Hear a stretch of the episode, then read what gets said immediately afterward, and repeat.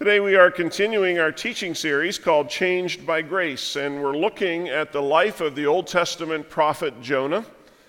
We're moving into chapter 2 today. Chapter 1, we found that Jonah was running from God. And today in chapter 2, we're going to see a shift as he begins to run to God. And there's some great lessons for us to learn from this story of God's reluctant prophet. And it involves Jonah getting honest before God and confessing the error of his ways and realizing that God was the only source of his salvation. So if you haven't been keeping up with this series, if you haven't been here each of the weeks, all six of these messages kind of connect to each other. So we do encourage you to go online and listen to the podcast or pick up a printed copy out in the lobby. But we're also going to be giving Bibles today to some of our kids, and we're going to be sharing in Holy Communion. So it's a full morning, and we're glad that you are here to share it with us. Will you take a moment to pray with me? Lord God, in a universe that seems so immense, it is easy to feel insignificant as we stand here today. And yet we know that we are precious in your sight, unique individuals who are loved and blessed in so many ways. We stand in awe of the one who has created all things and dedicate this time and our lives to your service. So accept our sacrifice of praise. In Jesus' name we pray. Amen. How many of you have ever prayed a prayer of desperation? When you didn't know where else to turn or felt completely alone or cut off from everything else in your life? When we last left Jonah, he was in the belly of the great fish. He was in a bad way. He didn't expect to get out of this predicament alive. You know, I've discovered over the years as I've talked with people who knew that they had very little time left on this earth, that if a person knows that they have a very short time to live, there is a sense of urgency that has a way of clearing the mind of trivial details. You don't worry about washing the car if you know you're not going to be around tomorrow. Someone else can wash the car. You've got bigger things to worry about. And so it was for Jonah. But first he has to come to his senses. Let me tell you a quick story about a Christian gentleman who for years was involved in a ministry to students. Occasionally he was faced with difficult disciplinary decisions when the young people he worked with broke the rules. He said, "I've dealt with everything you can imagine, every sort of sexual sin, cheating, breaking the law, you name it, I've seen it." And this particular organization had an established set of procedures in place to deal with those who got in trouble, and very often they were able to help the young people make amends and set their life on a new course. While telling his story, this gentleman made two comments that I think are notable. First, he said that he learned that lying has almost become a non-issue today. Everyone lies, and they lie all the time. It's almost as if it's not a sin to lie anymore. Maybe it's a sin of postmodern relativism, he said, that we have come to accept that lying just isn't wrong. Or maybe it's just a fulfillment of Romans 3:13, where Paul says, "Their talk is foul, like the stench from an open grave. Their tongues are filled with lies." And after discussing how people routinely lie to cover up their sin, this gentleman offered this conclusion. He said, "You can't help a liar. You can help someone struggling with some other sort of sin as long as they tell you the truth, but you can't help a liar, because you can't trust anything they say." And the situation is compounded by the fact that when most of us get caught, we confess as little as possible. That leads to his second point. This gentleman said that it's always a good sign when a person tells you something that you don't already know. You already know A, B, and C, but the person then adds D, E, and F. You know their repentance is deeper than just, "I'm sorry I got caught." Because true repentance always involves coming clean. And coming clean means owning up to the whole pattern of wrongdoing, not just the thing you happen to get caught doing. In Proverbs 28:13, we are reminded people who conceal their sin will not prosper. But if they confess and turn from them, they will receive mercy. The Bible says in 1 John 1:9, but if we confess our sins to him, he is faithful and just to forgive us our sins and cleanse us from all wickedness. The psalmist talks about how God desires honesty from the moment we are conceived. And Eugene Peterson puts it this way. He said, God desires truth from the inside out. But it's very difficult for most of us to come to that place of total honesty with God and with other people. Most of us face a continual battle to be transparent in all of our dealings, especially when we've sinned. No one wants to say, I have sinned. We would rather do anything, including lying, to keep from saying those words. We make excuses, we'll rationalize, we'll twist the facts, we'll blame others. We'll say, it's not my fault. She told me to do it. So what? Everyone else is doing it. Let me remind you this morning that it's a good mark of spiritual health if it's becoming easier for us to say, I was wrong. That's a good sign because it means that we're taking responsibility for our actions. It means we're ready to get our life right with God. It means we're ready to start growing again. They say that every message should have an application.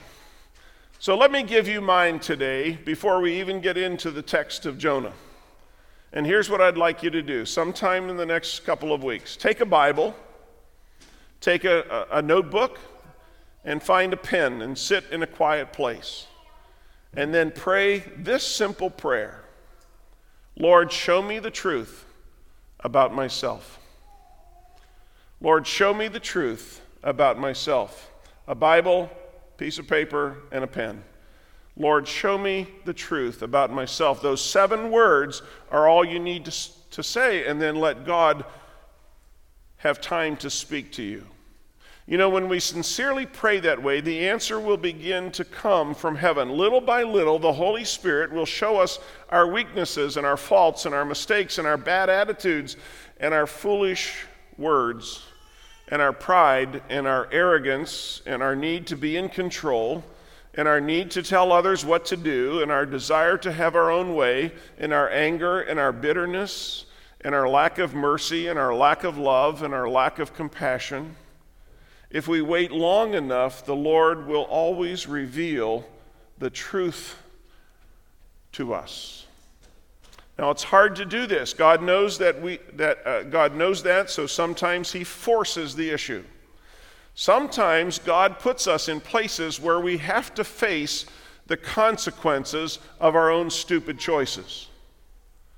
He won't take sin in stride. God will never say, well, boys will be boys. He is passionate for our holiness. He loves us too much to let us go on in our sin forever. That's the truth that Jonah had to find out the hard way. In Jonah chapter 2, the disobedient prophet finds himself in the belly of a great fish. Now, we don't know what sort of fish it was. We do know that the Lord appointed the fish to catch and swallow Jonah alive. It was a divine miracle that the fish appeared at just the right moment in the right place with just the right appetite to swallow Jonah, but not to kill him or maim him in the process. Now, can you imagine what it was like inside that fish? It's dark. You can't move around very much. The fish is constantly swimming. Salt water is washing over you. Seaweed wrapping around your body. The unidentified objects that knock against you. Plus, the inside of a fish really stinks. It's greasy, it's slippery, and this fish is trying to digest you. Jonah chapter 2, verse 1 says, then Jonah prayed to the Lord his God from inside the fish. While he's inside the fish, he composes a beautiful prayer that takes the form of a psalm. First, he cries to God for help. He said, I cried out to the Lord in my great trouble, and he answered me. I called to you from the land of the dead, and Lord, you heard me. No boasting there. He knows that if God doesn't save him, he will never get out of this fish alive.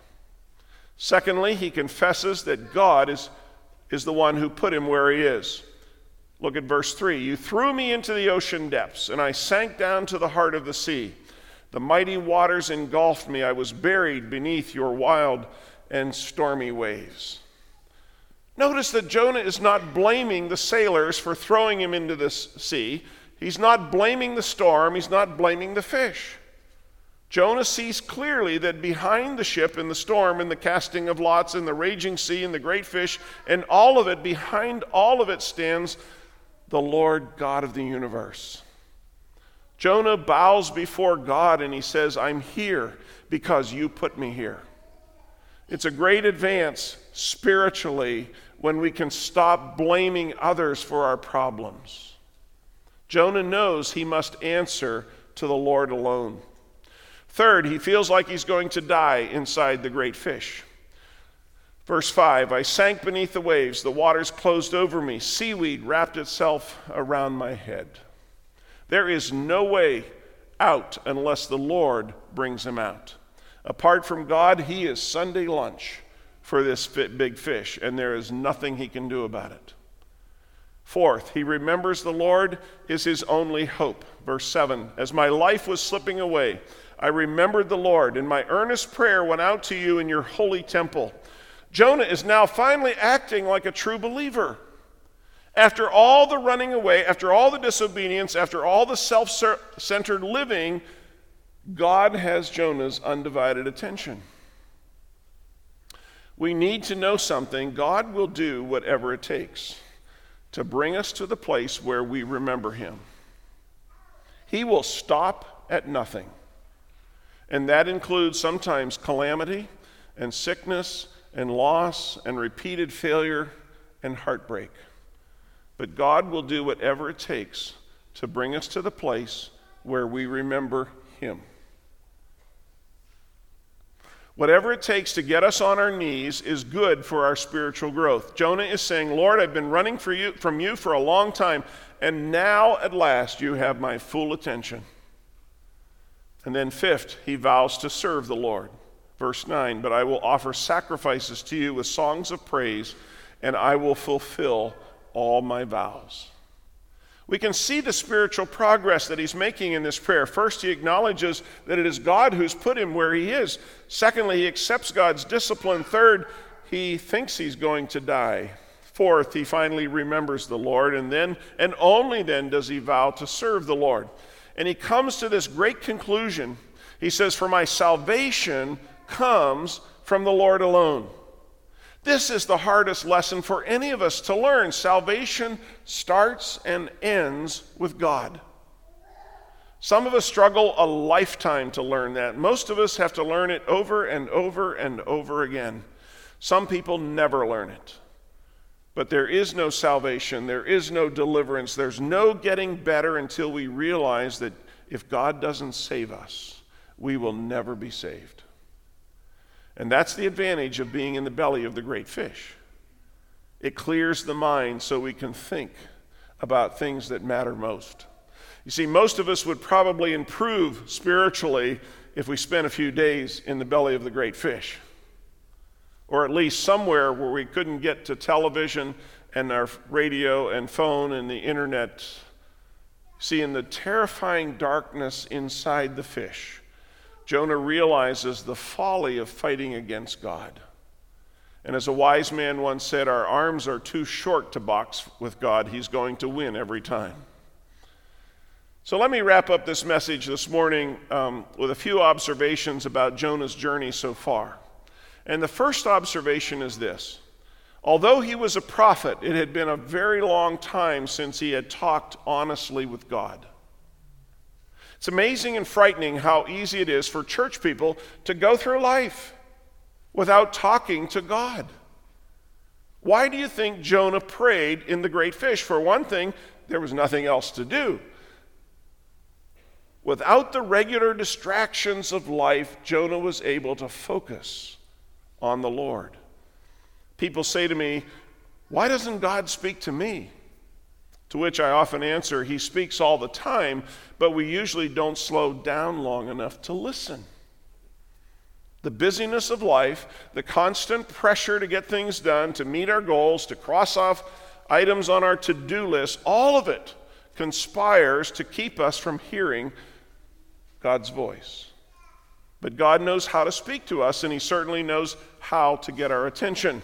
So it's a good thing to be desperate if desperation turns our heart to God. I can imagine few things worse than being in the belly of a great fish for 3 days and 3 nights. But it is better to be in the belly of the fish and talking to God than to be on dry ground boasting about our plans. You see, we pray inside the great fish, because if God doesn't do something, we're going to die there. But notice this, it's not that the belly of the fish is inherently more dangerous than living in a luxury apartment or in a comfortable home. You see, we can get in trouble anywhere. An earthquake can strike, a tornado can come, a car can veer off the road, a catastrophe can strike at any moment. We can be singing a tune one moment and have a stroke the next. It happens every day. None of us are immune to trouble. And there is nowhere on earth where we are truly safe from heartbreak and sadness and disease and danger or even death. But the second observation from this story is that God had to stop Jonah in his tracks in order to get his attention. Notice the progression. In chapter 1, Jonah acts and keeps messing things up. In chapter 2, he prays and things start getting better. Often our greatest problem is slowing down long enough to hear God's voice. The third observation is that God delights to deliver his people from impossible situations. Being trapped inside a great fish for 3 days and 3 nights is an impossible situation. And even after Jonah gets right with God, he is still inside the fish. He's not going to get out on his own. So God works an amazing deliverance. Look at verse 11 of Jonah chapter 2. Then the Lord ordered the fish to spit Jonah out onto the beach. The same Lord who appointed this fish to catch him now tells the fish to let him go.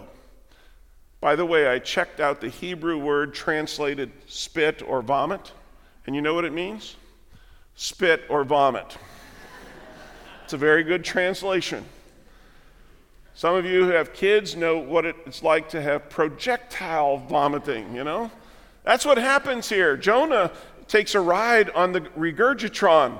One moment he is wedged in the belly of the fish, and the next moment he's flying through the air, and then he lands on the shore, and he's covered in shrimp cocktail.